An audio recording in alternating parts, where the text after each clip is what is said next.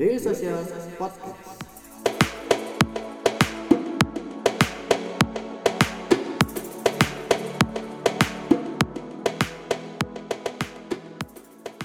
sebenarnya yang mau gua tarik lagi itu adalah eh, dari bahasan yang tadi yang eh, ketika lu bikin konten seperti apa gitu eh, akhirnya kontennya dibuat bisa jadi ya let's say bisa jadi lebih besar dari quality of the product bisa jadi kan gitu. Ya kayak tadi cerita gitu gue ngomongin data aja ya bukan Ya, ya. ngomongin eh, rasa yang dicoba gitu kopinya. Kayak tadi eh, filosofi kopi sama kopi kenangan kan secara to secara brand apa secara mindset bu- bu- bukan brand mindset apa eh, awareness brandnya brand awarenessnya itu udah lebih tinggi kopi kenangan jelas gitu. Eh, yang dianggap sebagai kopi yang enak. Ya. Tapi untuk dari sisi story gitu kan eh, kita lihat begitu besarnya cerita dari filosofi kopi ini gitu ini Ya, eh, jadi maksudnya eh, ceritanya gue lagi mau membandingkan itu sih kalau misalnya ad- eh, ada quality of product sama konten yang baik gitu kira-kira mana yang harusnya kita pilih lebih dulu gitu misalnya dalam mungkin Oke. bikin Oke. bisnis gitu Oke. Eh, quality of product itu pasti ya. Cuma sampai kapan kita mau kejar kan begitu pertanyaannya Hmm. kan. Karena apalagi kita ngomongin spesifik industri kuliner. Makanan, minuman Eh, enak buat gua belum tentu enak buat lu dan enak itu jadi sangat-sangat relatif. Hmm. Dan sebenarnya kalau mau jujur kayak Starbucks deh. eh, thank you dari dari semua pelanggannya Starbucks gue percaya banget 80% itu nggak merasa bahwa kopinya Starbucks itu enak Hmm. Ya. Gue bahkan bilang gue bercanda ke temen Starbucks itu ada di industri jualan tumbler bro bukan kopi. Iya bener. Lu bikin kopi supaya tumblernya ada isinya. Sebenarnya itu. Karena buktinya apa? Nggak semua orang yang beli tumblernya Starbucks beli kopinya. Tapi pasti beli tumblernya kayak gua kan? Tapi nggak ada tuh yang beli kopi nggak beli tumblernya kan? Jadi dia pasti di industri tumbler bukan di kopi. Nah eh, jadi antara produk eh, sebagus-bagusnya produk karena produk itu sempurna berdasar tidak, ada produk yang sempurna karena eh, produk itu akan terus involve berdasarkan perjalanan jernih. Hmm. ya kayak di M Target pertama kali kita bikin kita hanya untuk ngirim email doang. Udah cuma buat ngirim email. Makanya dulu namanya mail target. namanya dulu mail target. Be- seiring berjalannya waktu kita dengerin customer kita. Hmm. Oh kita mau butuh ini. Terus kita kumpulin. Rules, rules of 20 lagi tadi berjalan. Iya. oh dari 20 orang nih ada yang eh, request fitur ini. Berarti kita bisa consider ini penting. Lalu kita buat. Contoh misalnya kayak fitur schedule. Fitur fitur schedule itu buat kita itu aduh ini barang gampang banget gitu loh. Hmm. ada kita yang bikin yang lebih canggih lagi sophisticated. Cuma ternyata schedule scheduler ini penting banget gitu loh. Dan kepake banget. Hmm. berarti kan solve the real problem. Kan sebenarnya itu kata kuncinya solve the real problem. Nah balik lagi. Kalau kita mau tunggu sampai produk kita bagus kita nggak akan pernah bisa jualan. Kita nggak akan bisa eh apa produk ini tervalidasi di market bahwa ini valid apa enggak kalau kita mau nunggu sempurna Hmm. jadi memang makanya ada MPV kan di mana eh, oke minimumnya MVP MVP. Ah, iya MVP.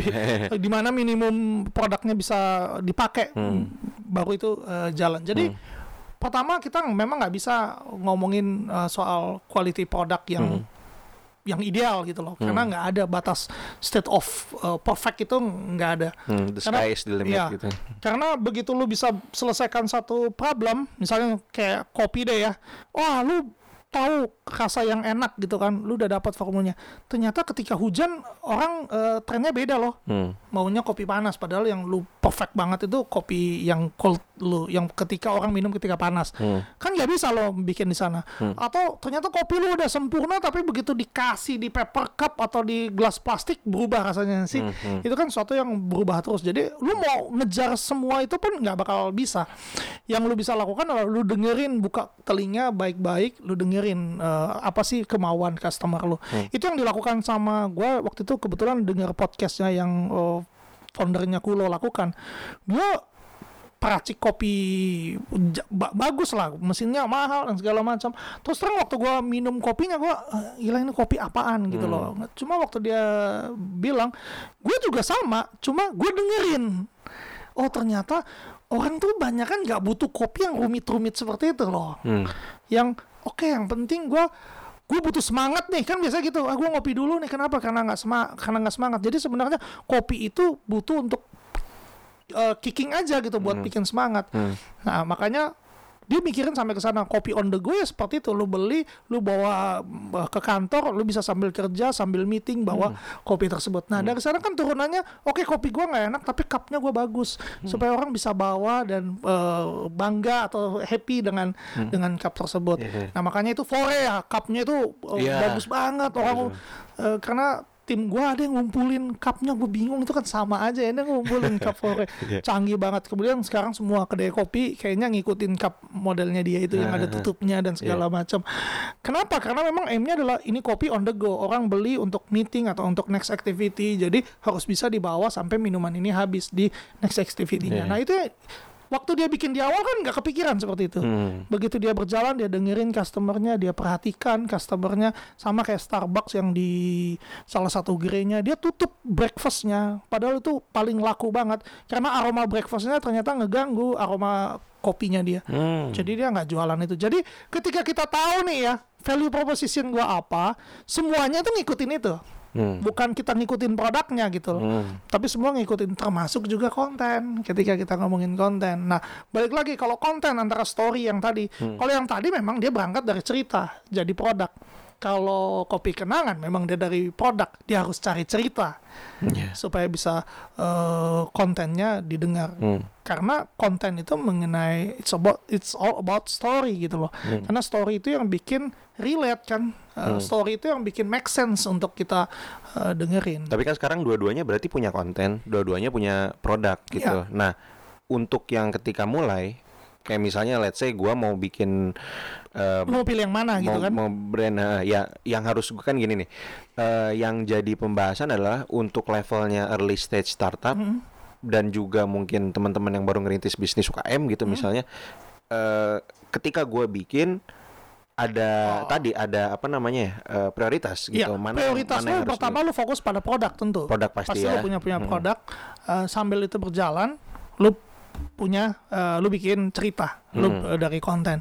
Tapi pertama memang lu harus produk. Produk Karena itu kan yang lu. Iya. Ini contoh dua hal yang gua lihat, eh, maksudnya dua-duanya itu punya punya produk, punya cerita, tapi cara dia bercerita itu berbeda. Cerita untuk konten ya, Hmm, oke. antara mm, travel, eh, sorry, antara Tokopedia, gua ngambil contoh yang umum aja biar semua orang tahu ya. Tokopedia sama Gojek. Orang kan relate dengan cerita ya. Cerita itu yang diangkat sehingga orang bisa merasa dekat, bisa ada karena cerita itu menggerakkan hati. Kalau lu kasih paparan itu coba menggerakkan logika, tapi logika itu nggak bikin orang melakukan call to action. Call to action itu selalu di hati kalau orang. Makanya tra- eh, Tokopedia dia selalu angkat cerita mengenai William, foundernya dari orang jaga warnet sampai seperti sekarang. Jadi orang kayak wow, sesuatu yang dijadiin PR, dijadiin marketing dari sana. Makanya mulai aja dulu, itu kan yang diambil. Karena iya gua cuma tukang jaga warnet bro bisa jadi seperti ini. Gojek ya foundernya aja lulusan luar gitu loh. Eh, Nggak berkekurangan tentu. Dia nggak angkat cerita mengenai dia, dia angkat cerita mengenai drivernya. Ya, tetap tetap ada cerita. Tapi dua hal yang beda. Oh cerita mengenai gua nggak ada nggak laku untuk dalam tanda kutip nggak laku untuk dipublish dipublish tapi tentang driver gua ini sesuatu yang eh, bisa gua angkat.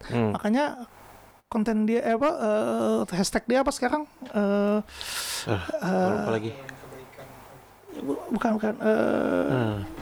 Hashtag aduh apa sih itu gua lupa itu sesuatu yang memang Gue juga penasaran lupa. Iya, silakan silakan memang, lanjut. memang relate untuk cerita tersebut diangkat. Tapi dua-duanya punya produk, betul nggak? Hmm. Dan kalau ditanya produknya, apakah Gojek pertama kali mulai produknya udah seperti sekarang? Enggak kan tadi kita sempat cerita tuh. Hmm. Gojek pertama kali by telepon, nggak ada, ya. nggak ngomongin soal aplikasi. Sorry, pasti ada jalan. Pasti ada jalan sih.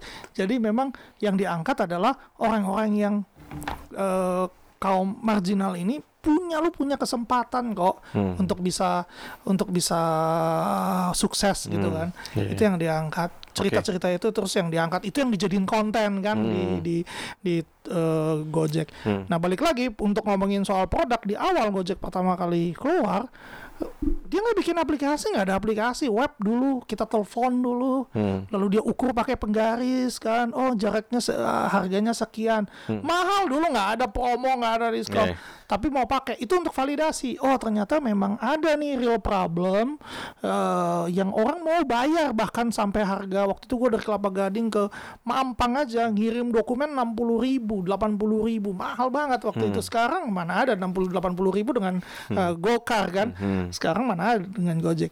Cuma dulu semahal itu tapi ada yang mau pakai. Berarti artinya apa? Marketnya ada problemnya ada. Makanya dia bisa ke next stepnya bikin aplikasi. Nah kesalahan orang adalah ketika gue mau bikin startup gue bikin aplikasi. Padahal enggak juga gitu loh. Eh, problemnya apa dulu yang kita mau? Gue bolak-balik selalu ngomong gitu.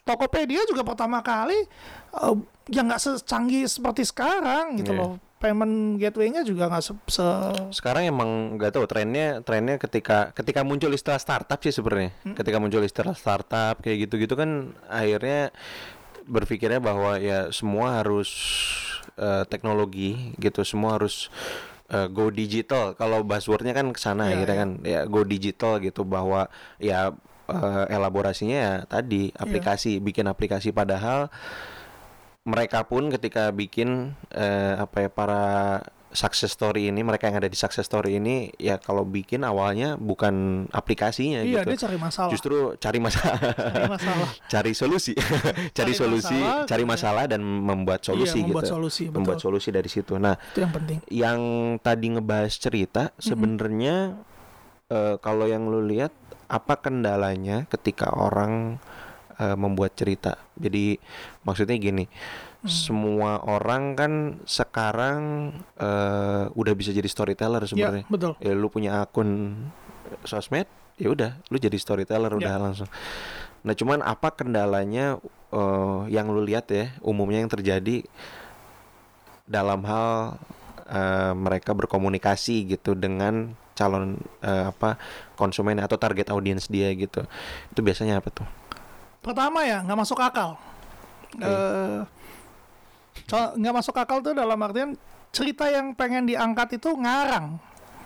Hmm. Eh, co- eh, dan itu sesuatu yang eh, apa ya nggak nggak contoh contoh deh gue ngambil contoh waktu ketika sampai sekarang masih tapi waktu dulu masih tajam-tajamnya ya antara eh, ojek online kemudian yang sama offline kemudian ada gencar dengan dengan iklan, gua ngambil dua contoh, gua nggak akan sebut Hmm. eh, mereknya. O- ojek online yang satu itu dia punya campaign tiba di rumah dengan cepat dan lebih cepat, lebih sa- lebih sa- lebih aman. Yang kedua itu naik eh, mendadak ketemu artis. ah Ya, gua- gue gue langsung tahu Iya. silakan tebak teman-teman Eh, mendadak ketemu artis. Coba bayangin ya. Eh, itu gimmick yang menarik bagus tapi nggak relate. Kayak please lah udah sore gua udah capek ya. Gue pengen pulang bukan pengen ketemu ketemu artis oh wow. Terus what what next? Apakah ya hari gue jadi bahagia? Iya, apa faedahnya buat hidup gua? Iya, iya, Dan nggak ada orang beja mesan ojek online untuk ketemu artis dong, please. Iya, iya, iya. Mungkin kalau itu dilakukan di luar Jawa, ya mungkin ya di Kalimantan, Sumatera, orang yang jarang ketemu Oh artis, iya menarik juga tuh bener orang akan, oh gue gue bodo amat, pokoknya mau ke mana yang penting gue pesan dulu. Hmm. Itu beda. Di Jakarta nggak ada yang berpikir kayak gitu, ketemu artis, mau apa, mau selfie bareng kan Iya, mungkin. datang ke kokas aja sering kok ketemu artis pasti. Iya, betul. Nah, tapi begitu nyampe rumah dengan lebih cepat, wih relate banget karena begitu Iya. di jalan yang kita mikirin macetnya, gue bisa nyampe rumah lebih cepat, ada anak istri nunggu itu sesuatu yang lo kena banget. Hmm. Dan penggunanya kan di sore hari yang traffic jam pasti ke sana. Hmm. Kalau lu nembaknya siang iklan tersebut misalnya pasti lo nembaknya nih mahasiswa atau sekolah lo beda tuh cara ca- ceritanya ngumpulin tugas lebih cepat misalnya ya omong kosongnya nah yang kayak gitu-gitu itu kan lebih relate nah relevansi itu apa cerita tersebut jadi masuk akal ketika dia relevan. Contoh yang kayak billboardnya Gojek yang di Mampang ya di mana tulisan semua sejak kapan ada billboard tulisan semua tapi viral. Dia bilang kalau lu masih bisa sempat baca tulisan ini artinya lu perlu Gojek karena lu ada stuck di dalam mobil masih sempat bisa Iya. selesai baca Gila, itu. itu bener sih. Waktu Iya. itu macet kan. Iya, iya. Menurut gue itu relevan Nah. gitu loh. Nah itu yang bikin konten lu jadi masuk akal. Dan gue nyambung ke Gojek juga waktu itu gue inget yang dia bikin ini eh, kalender Ramadan itu. Lihat nggak? Di, di Mampang juga ya. Gue jarang lewat Mampang. Lu ya, ya. Waktu itu kan kan gue sering iya dia bikin di yang billboard yang sama tuh di Iya, tempat yang sama dia bikin kalender. Kalendernya tuh jadi setiap hari dicopot. Kayak kalender zaman dulu tau nggak? Oh, iya? Iya, jadi ada kayak tebel gitu. Nah pas terakhir itu hari raya Idul Oh, Fitri, eh nah, keren banget itu gila. Makanya itu relation Iya, tadi ya. itu relate banget. Ha, relate banget. Ada Bener, satu salah satu e-commerce, gua nggak sebut, eh, dia bikin billboard supaya bisa disebar. Dia bikin dia pasang terbalik. Oh, Ah. gua inget tuh. Ya, ya, ya, ya, ya. Itu menurut gua konyol apa faedahnya dengan lalu lihat kebalik terus Iya. eh, viral terus buat apa gitu loh nggak nggak nggak ada kontribusinya apa-apa gua sampai mau ke sana itu nggak nggak ya cuma jadi top of mind Nah, itu tadi berarti kan sebenarnya orang tuh berlomba-lomba ketika bikin konten. Itu untuk viral tadi kan, virality. Hmm. Dibanding untuk eh, apa tadi keterikatan tadi ya, keterikatan sama itu. Tapi padahal di di era yang sekarang nih Hmm, yang apa ya, yang semuanya bisa jadi storyteller kan semuanya pengennya viral gitu. Hmm. Nah, itu, dia. menarik, itu menarik. Karena gini, sekarang semua brand tuh pengen viral. Nah, itu iya. Sekarang gua nanya, Kongguan itu kurang viral apa? Iya. Signifikan nggak dengan penjualannya? Gua nanya. Bener-bener. Kongguan itu cuma habisin budget marketingnya itu setahun sekali pas lebaran doang. Sama kayak sirup marjan. Iya. Dia habisin semua budget satu tahun hanya untuk situ doang. Hanya untuk di bulan hari raya itu doang. Sisanya nggak ada. Jadi kalau lu bilang oh viral nggak ada. Balik lagi viral tuh ngejarnya awareness. Begitu brand lu udah diketahui diketahuin banyak orang, ngapain lagi bakar duit di awareness? Paling cuma buat reminder doang. Eh gua ada ini loh. Eh gua ada loh kan gitu doang. Iya. Top of gangguan. Eh gua masih ada loh mungkin ya seperti itu. Tapi apakah orang beli? Enggak. Gua yakin lu beli setahun sekali juga kalaupun lu beli ya. Gua udah nggak pernah beli eh, kongguan walaupun setiap kali kalau ada itu gua buka gua pengen dapat wafernya cuma selalu dapatnya rengginan ya. Iya, renggin. Kalau enggak eh, jahit, alat jahit, Alat jahit. jahit. Jadi Jahit. jadi viral viral gua nggak lihat bahwa itu uh, berkontribusi terhadap ini. Kecuali kalau kita memang lu brand yang nggak dikenal, lu dapatin, lu mau awareness sebesar besarnya, lu kejar viral, uh, viral, uh, virality tersebut. Hmm. Tapi kalau lu udah dikenal kayak misalnya KFC, buat apa lagi dia viral? Eh, semua orang udah tahu kayak Indomie, buat apa lagi dia viral? Walaupun sekarang terakhir KFC eh, viral dengan rice cooker itu ya, eh, Iya, iya. ayam rice cooker Ah. tersebut. Nah itu buat dia bonus karena bukan dia yang dorong itu, eh, bukan dia yang dorong konten tersebut. Justru Hmm. yang kemarin yang viral banget itu ketika dia ganti logo kan, Iya, Eh, dia ah. bikin fashion show apa segala macam itu Hmm. kena banget, Eh, viral juga. Cuma dia semua orang tahu mengenai KFC. Hmm. Mungkin kalau kita ngejar viral di di- itu di luar dari Jakarta Hmm. dan yang balik lagi ke e-commerce yang tadi ya, yang masih banyak yang nggak tahu, itu bakal kena banget. Tapi Hmm. kalau lu pasang itu di Jakarta itu kayak eh, Tapi virality pun kan kalau misalnya kita pasang di eh, luar Jakarta gitu misalnya eh, yang yang relatif mungkin untuk eh, dari sisi gua nggak tahu ini gua nggak bisa ngomong secara data juga ya tapi eh, penggunaan sosmednya mungkin nggak sebesar orang-orang di sini kali ya gitu. Maksudnya jadi gue juga bingung tuh jadi nggak ketemu gitu sama tujuannya. Kan lu tujuan untuk viral ada untuk segede-gedenya gitu dibahas Ya, di ya. sosmed apa segala macem gitu kan.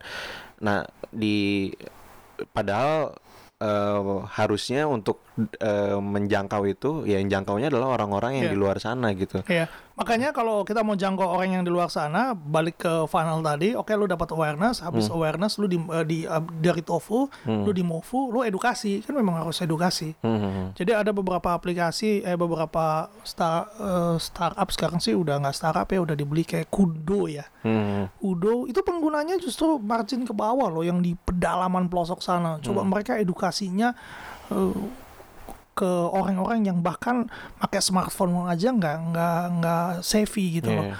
Ini eh, pakai untuk bertransaksi lagi berjualan barang di sana. Ya memang harus ada willing untuk lakukan seperti itu, edukasi seperti itu. Ah, gua rasa sih saat ini kayaknya e-commerce itu udah mulai rata ya. Kenapa? Karena orang punya dorongan uang itu kan selalu jadi dorongan terbaik ya paling umum. Jadi ketika mereka mau menawarkan barang, mereka punya opsi market yang lebih luas, mereka akan pakai, mereka akan belajar mati-matian. Jadi yang di luar sana, tapi cuma ini gua ngomong nggak ada nggak ada data, tapi gue punya pengalaman yang kurang lebih mirip seperti itu. Mereka akan mati-matian belajar supaya mereka bisa dagangkan barang mereka di sana sehingga mereka bisa dapat profit lebih banyak. Kan seperti itu. Ini gua ngambil contoh waktu pertama kali masih ada Uber di sini, Gojek, Go- Gojek, eh, Grab pertama kali masuk awal-awal lah. Itu kan tantangan terbesar mereka adalah edukasi para tukang ojek ini untuk pakai handphone gitu loh. Sebelumnya pakainya jangan boro-boro BB, Nokia semua. Lu pakai smartphone, dikasih smartphone minggu depan udah dijual kan problemnya itu dulu. Terus gua dapat waktu itu sup- supir Uber gua udah tua lebih tua dari bokap gua mungkin. Dia bahkan nggak tahu cara buka email. Tapi dia willing untuk belajar, Mas, boleh bantuin saya nggak? Jadi sepanjang jalan gua bantuin ini Pak caranya. Oh iya dia catat, benar-benar dia catat. Kenapa dia willing lakukan itu? Karena ada duitnya di situ kan. gitu. Jadi dia akan mati-matian belajar karena ini bisa menafkahi dia eh, keluarganya. Nah, jadi ketika ada kebutuhan keterdesakan seperti itu, gua rasa orang tuh akan willing buat belajar. Iya. Nah makanya itu eh, bisa dipakai. Cuma gua nggak tahu ya, gua nggak riset lebih dalam mengenai e-commerce di luar dari Jawa. Itu seperti apa posisinya? Yang gue lihat soalnya eh apa kadang-kadang virality itu nggak berbanding lurus sama ya tadi bener yang lu bilang sama kontribusi itu tadi. Iya.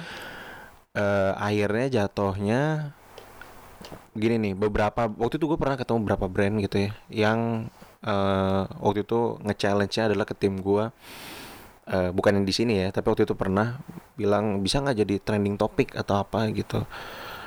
Berarti kan sebenarnya emang nggak tahu. Kebanyakan masih mikirnya ada ada kepentingan untuk jadi itu gitu trending Iya. topik ya let's say kalau kita pindahkan itu kan sebenarnya trending topik itu equal sama maksudnya jadi conversation kan gitu. Iya, iya benar benar. Heeh, jadi benar. conversation. Tapi eh, ternyata kebutuhannya padahal belum tentu ke sana Iya. bisa jadi sebenarnya brandnya butuhnya edukasi gitu kan Ya waktu gua di agency juga banyak yang kayak gitu. Eh gua Iya. pengen jadi trending topic. Trending Biasanya topic, gua ya. akan nanya, lu ada tim digital insight-nya nggak, digital marketing insight-nya nggak? Jadi Hmm. memang dia udah pokoknya agency lu, lu ngebikin trending topik aja, yang convert itu nanti di bagian gua gitu. Mungkin kan ada yang seperti dia udah punya engine untuk funnelnya tadi itu ya, Hmm. Le- lead generatingnya udah lengkap. Jadi begitu lu viral, nextnya adalah edukasi gitu kan dia dapat orang-orang yang edukasi baru baru terakhirnya dia bisa convert di dapetin lead generatingnya datanya kah atau jualan mungkin udah ada yang seperti itu nah Hmm. tapi sering kali uh, banyak yang nggak tahu pikirnya "Ya udah goal gua adalah yang penting viral awareness doang. Nah biasanya nih biasanya Hmm. itu orang-orang tim marketingnya adalah tim marketing lama yang tadi tuh konvensional yang bro tradisional ya yang tradisional memang awareness saja. Jadi dipikir pindah sosial media ya udah yang penting awareness saja. Nanti laporan ke bosnya kita viral trending topik. Hmm. Oh iya bagus bagus bagus. Terus bosnya di akhir tahun lihat kenapa tidak signifikan dalam penjualannya Iya. dan akhirnya keluarlah statement digital marketing kita udah coba nggak berhasil. nah iya Nah, bener bener bener ujungnya ke sana. Padahal kalau misalnya kita tahu metodenya dan tahu eh, tahapan-tahapan funnelnya di mana gitu ya, eh, titiknya di mana si konsumen itu lagi berada, ya kita sebenarnya bisa Iya, tahu approach-nya yang betul. tepat tuh apa dan bisa convert sebenarnya akhirnya jadi banget. customer.